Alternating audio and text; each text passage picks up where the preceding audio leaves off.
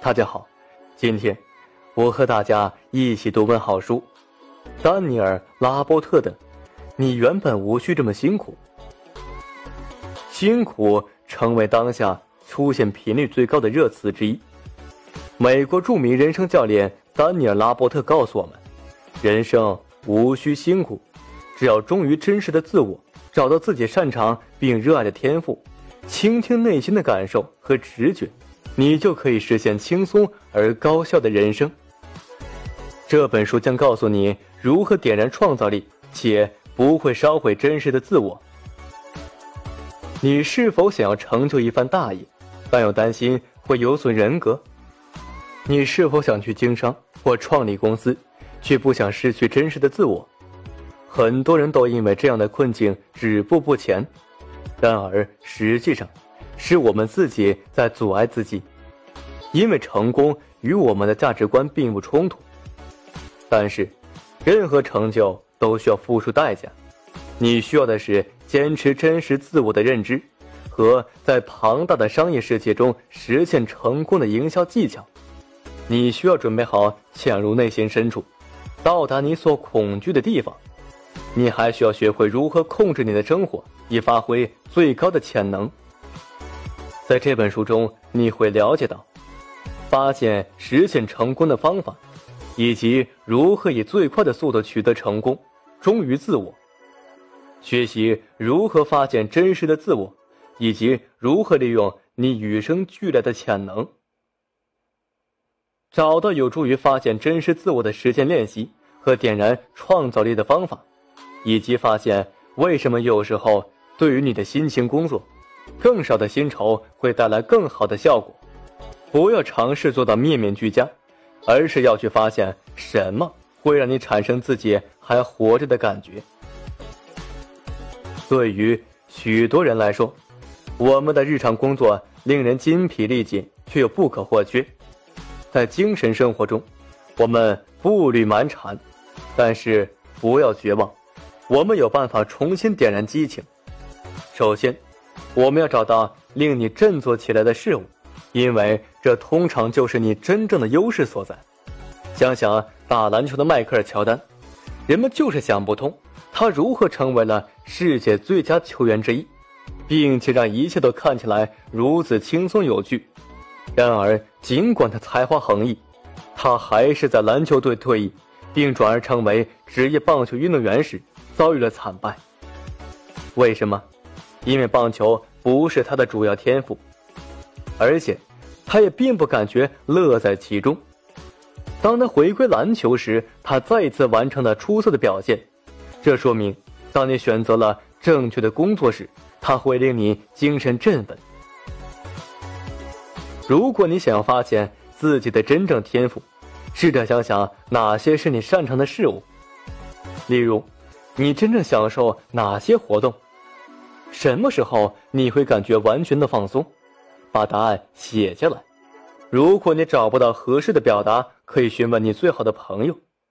你可能会写下很多你擅长的东西，但是，如果你想要成功，就需要做出选择，不要试图做到面面俱佳。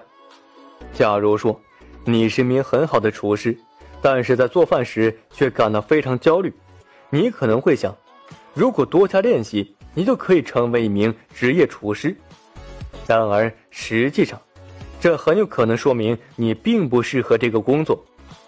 与其调动你的全部精力去提高一项无感的技能，不如试着去培养其他优势，直到找到你感觉正确的事物，去做轻松且让你充满热情的事。大多数人很早就知道，我们必须拼命工作以满足他人的期望。但事实上，这正是所谓的忍耐力谬论，使我们无法选择轻松、高效和自我同情的生活。事实上，选择一条简单的人生道路会更有效。创意教练戴安娜·瓦伦丁说：“如果你没有感到轻松和有趣，你的行动力就会自动下降到百分之八十至七十。”然而，瓦伦丁的理论。并不意味着你就应该选择廉价的轻松之路。比如说，为了避免心碎而保持一段令人窒息的关系，因为这样看起来更简单，就是廉价的轻松之路。相反，轻松之路是在于你审视你的最佳资本，你对哪些问题已经有了相当的了解。例如，如果你一直在帮助朋友和邻居报税，并且你也乐在其中，那么为什么不试着将你对数字的热爱融入日常生活之中呢？为了更好的了解你的轻松之路，拿出一张纸，写出下一周的任务清单。这些事情中有哪些是你擅长的？哪些能够令你充满激情？你的轻松之路还包括热情和光明的信念。热情意味着你在进行某事时感到非常享受。当你心怀热情时，你会全身心投入其中，任何不能令你全力投入的事情都不值得去做。这说明你要做出谨慎的选择。如果一个选择不会让你说出就是它了，那就不是正确的选择。此外，如果你对某事真的充满热情，你就会拥有光明的信念。此时，你很明确，你是在对的时间，处于对的地点，人生一片坦途，你已步入正轨，没有将时间浪费在无关紧要却又耗费时间的事情上。与其选择目标，不如想清楚自己的感受，并且不要为此而羞愧。你是那种拥有任务清单。季度目标和五年规划的超级高效人吗？如果是的话，这些清单是否会让你感到真正的快乐？多半不会。为什么？因为我们的目标规划流程通常是本末倒置的。首先，我们应该先试着想清楚我们想要的感觉，而不是结果。当你忙着选择目标，例如。忙着追求房子、船和伴侣时，可能就会忽略到你真正想要的东西。你希望这些东西会带给你怎样的感觉？想一想，如果你首先决定要获得的感受，然后列出任务清单，会有哪些变化呢？例如，如果你想要有富裕的感觉，那么就去做一些让你感到富有的事情。你会自然的吸引更多让你产生这种感觉的经历，所以问问自己，今天就在现在，你能做些什么来获得你想要的感觉？假如你想感到富有，你可以提前一周捐出你每月的善款，或者请朋友小酌一杯红酒。然而，很多人其实知道自己想要的感觉，但却认为不配拥有这些感觉。为了克服内在的障碍，你需要停止批判你的感觉，不要再为你的欲望和需求感到内疚。与其过度分析你的情绪，不如听听他们在告诉你什么。例如，拉波特的一位客户想要感觉自己很重要，但又总是在问自己：想要这种感觉是不是错的？是不是太自大了？他在评判自己的感受，而他的注意力。应该放在能让他感到重要的事情上。最终，他听从了自己的内心，不再接触那些让他感到渺小的客户，而他的事业也开始突飞猛进，快乐油然而生。在接下来的章节中，你会找到走上成功之路的方法。想出一个让你感觉自我良好的鸡尾酒对话。当你在派对上被问到。最常见也是最恼人的问题，你是做什么的？你会如何回答呢？更重要的是，你的回答会让你有什么感觉？事实上，很多人的鸡尾酒对话都让他们感觉很糟糕。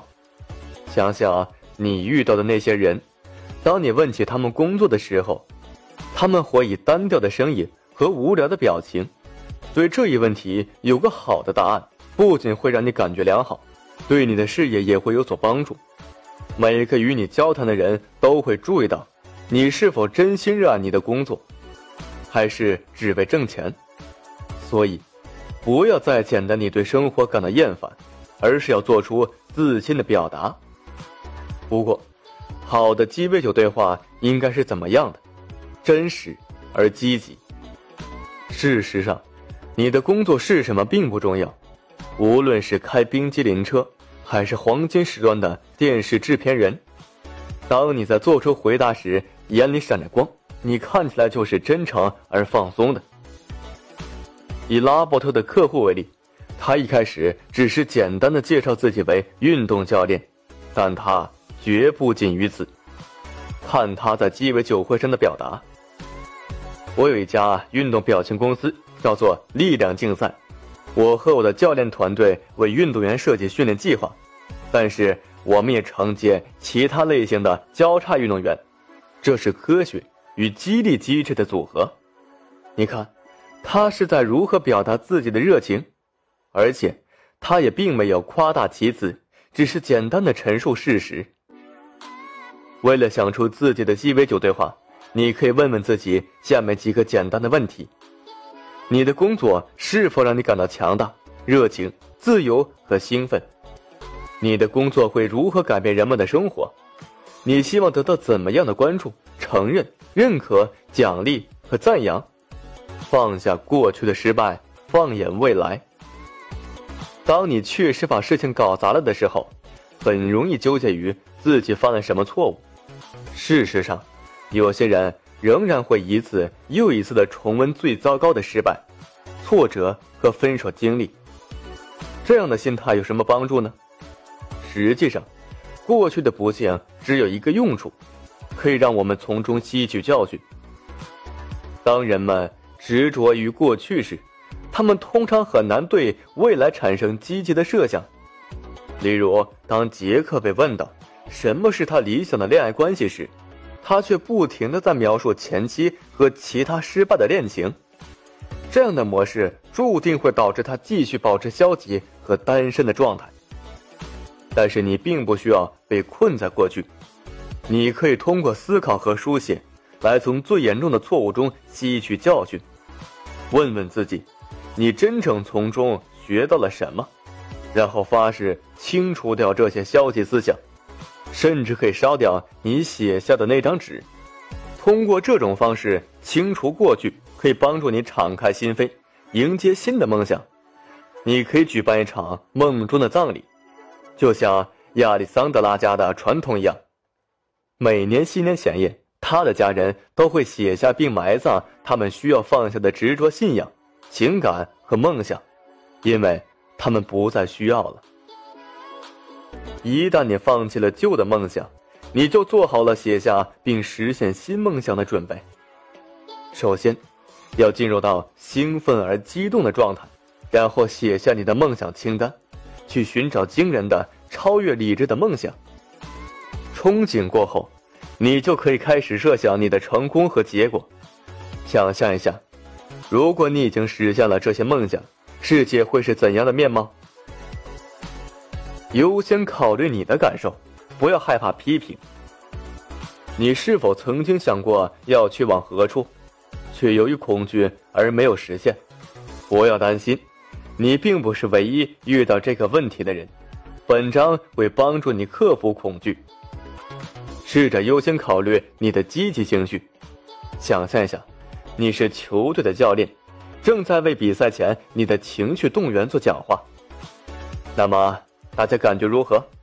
热情地说：“我迫不及待的想要开始比赛了。”而恐惧会站起来说：“你疯了吗？如果这场比赛输了，我就再也不玩了。”这时你就要站出来，这样恐惧就不会占据领导地位。好了，你说的有些道理，我们很感谢你的观点，但是让我们听听其他人的意见。热情，你打前锋，自信为你垫后。恐惧，你在替补席等待。批评是恐惧的主要来源，以下是处理批评的几个有效方法。首先，深呼吸，为了避免出鲁莽的反应，大脑需要获得足够的氧气，这一点很重要。然后，承认批评使你感到受伤。当你真诚的面对它，哇，这话真难听，但是。我愿意接受，你就与批评者处于平等的状态，使你看起来非常成熟。其次，不要立即做出反应，最好让它沉淀一段时间，等到第二天再回应批评者。这样，你就不会说出口是心非的话，而是集中精力表达出你最想传达的意思。最后，不要理会任何无意义的话。拉波特曾经做过一份零售工作，经理给了他非常糟糕的业绩评估，但是他坚持自己的立场，向经理的上级反映了此事。结果，他并不是唯一一位与经理有矛盾的员工，最终他获得升职，而经理则离开了这家公司。与人交往时，相信你的直觉，知道什么时候应该离开。对于我们所有人来说，他人既是幸福也是负担。有些相遇会取得丰硕的成果，有些却令人倍感压力，尤其是在有人想要使坏的时候。那么，我们如何分辨好坏呢？大多数时候，你的第一印象是准确的，说明你在认识新面孔时要相信自己的直觉。中国一句古话可以概括。拉波特的观点：见端以知末。例如，拉波特曾经雇佣了一位顾问，他在第一次见面时的时候就失约了。两天后，他打电话来重新约定时间，既没有道歉，也不解释原因，但是拉波特还是雇佣了他，因为他认为他是城里最好的顾问。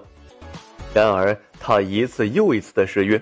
很快，他们的关系就走到了尽头。拉波特从一开始就知道有问题，但是忘记了听从他的直觉。为了和人打好交道，我们还需要知道应该什么时候离开。有时候，我们没有尽快离开，因为我们盲目的坚持原则，这会消耗我们的金钱、时间，以及最重要的是，我们内心的平静。例如有一次，拉波特与电视制片人签订的合同出现了很多问题，导致了一系列冲突，冲突在不断升级。但是由于他的原则，他不想让事情就这样结束，于是他决定诉诸法律。他不在乎金钱，他厌恶的是他们故意的剥削。然而他的律师善意的提醒他，他曾见过有客户被这种案件。拖累了数月之久，导致他们的健康受损、婚姻灭亡、资金枯竭，只是因为固守着这些原则。所以他给了拉波特一个很好的建议：继续你的生活吧。在下一章中，你会学习到如何创造真正的成果。竖起耳朵，打造个人品牌，唤醒内心的缪斯。我们的内心都隐藏着一个声音。当你倾听他的呼唤，内心的缪斯就会苏醒过来。下一次，当你听到他的低语，试着集中注意力，看你的创造力如何流动起来。例如，你可以试着像查理德·巴赫一样，为你的缪斯起个名字，你称其为“思想精灵”。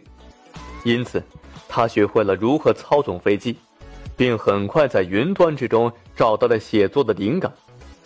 你也应该在内心缪斯最打动你的时候多加注意，这样，你就可以重现最佳的工作状态，确保缪斯可以经常到访。另一个方法是打造你的个人品牌，意思是说，你要清楚自己的关键特质，并找出那些对于成功有着至关重要的作用，然后你就可以关注重点，提高创造力。例如，想象一下，你是一名木匠，最近失去了使命感。如果你要查看记忆背后的驱动力时，你可能会发现，你的目的是让人们在家中感到舒适。现在，你已经打造了个人品牌，你就可以使用这股力量，唤醒你的缪斯和创造力。当你的缪斯在熠熠生辉时，你也会有所感觉。看看。你得到了多少新客户就知道了。如果你很难找到内心的缪斯和个人品牌，试着问问亲近的朋友，并问自己以下几个问题：你认为自己最大的优势是什么？你感觉自己有何使命？什么时候你的内心缪斯会真正闪耀出光彩？找出你的时间人格来解决时间管理的问题。和许多人一样，你也可能尝试了许多时间管理系统，但是多年以来你都没有找到最适合自己的系统。这种趋势非常普遍，因为尽管我们可以利用系统管理我们的生活，我们也有可能被其奴役。例如，强迫的时间管理就像过度严格的节食，它可以帮助我们减肥，却不能长期保持体重的降低。为什么？因为一开始，你可能会觉得这个系统让你更有效率，但是一段时间之后，事情开始分崩离析，你会感觉比以前更糟糕，或者你想做出反抗，因为，你已经开始感到系统是你的老板。而你不是老板。然而，有一种方法可以让你无需采用某个系统就实现更好的时间管理。我们需要做的是，了解我们的时间人格，并学习如何改变它。你也许是时间警察，总是计算着时间，从未迟到，这会让你显得非常可靠，但同时也会让你充满压力。还有一种是迟到大王。他们会说：“我就迟到了五分钟，有什么问题呢？”这样的方式可以让你不那么焦虑，但也很快惹恼其他人，因为他们总是要等着你。为了两全其美，你需要学会如何改变你的时间人格。例如，如果你是时间警察，你可以不要仓促的赶时间，但仍然保持准时。你可以试着安排一段空闲时间用来放松。或者摆脱掉那些不是很重要的约会，而只专注于能够创造价值的会面。知道你为什么需要赚钱，并确保你不会感到不适。对你来说，最重要的是什么？健康、名誉，还是幸福？每个人的回答都各不相同，并驱使我们走上不同的道路。但是。当你甚至都不了解自己时，你就会感到自己一直在原地徘徊。为了找到真正重要的事情，你需要明白，你赚钱的目的是什么。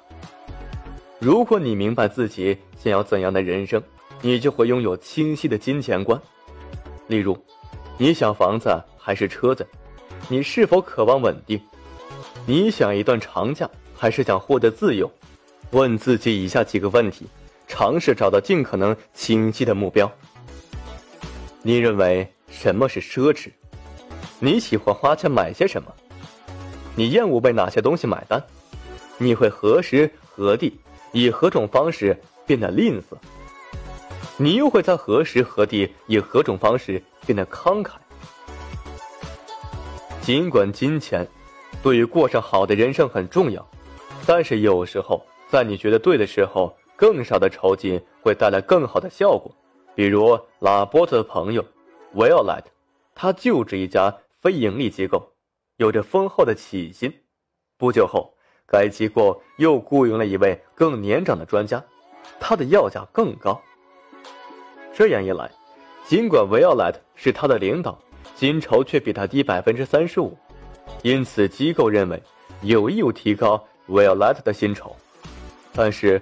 维奥拉特却觉得，自己赚的钱太多了，他宁愿通过自己的表现获得加薪，而不是因为其他外界因素。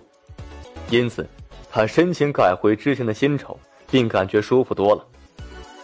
找到你的小组，成为给予者，从而巩固你的关系。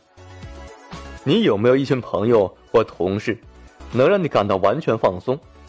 那么，你就找到了你的小组。你会明白这有多么宝贵。如果你还没有找到小组，试着想一想哪种人能给你带来启示。你真心希望与哪些人共事？他们需要有哪些信念？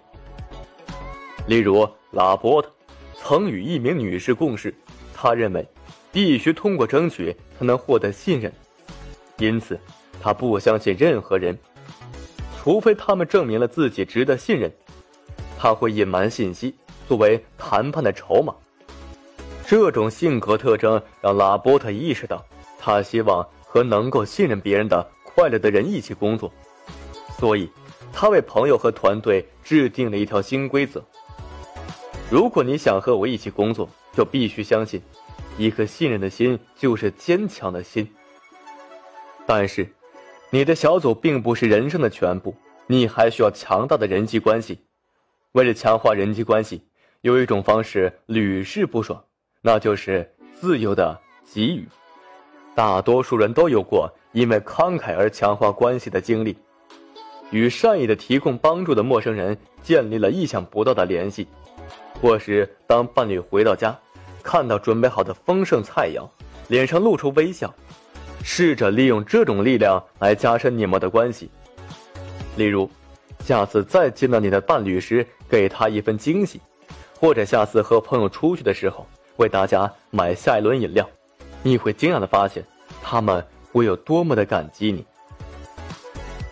接下来，我们总结一下本书的中心思想：你不必遵从别人对成功的定义，而是要坚持你真正的自我，学习如何在商业世界中实现成功，通过自己的优势定义自我，通过放弃过去拥抱未来。以及学习如何通过倾听你内心的缪斯来提高创造力。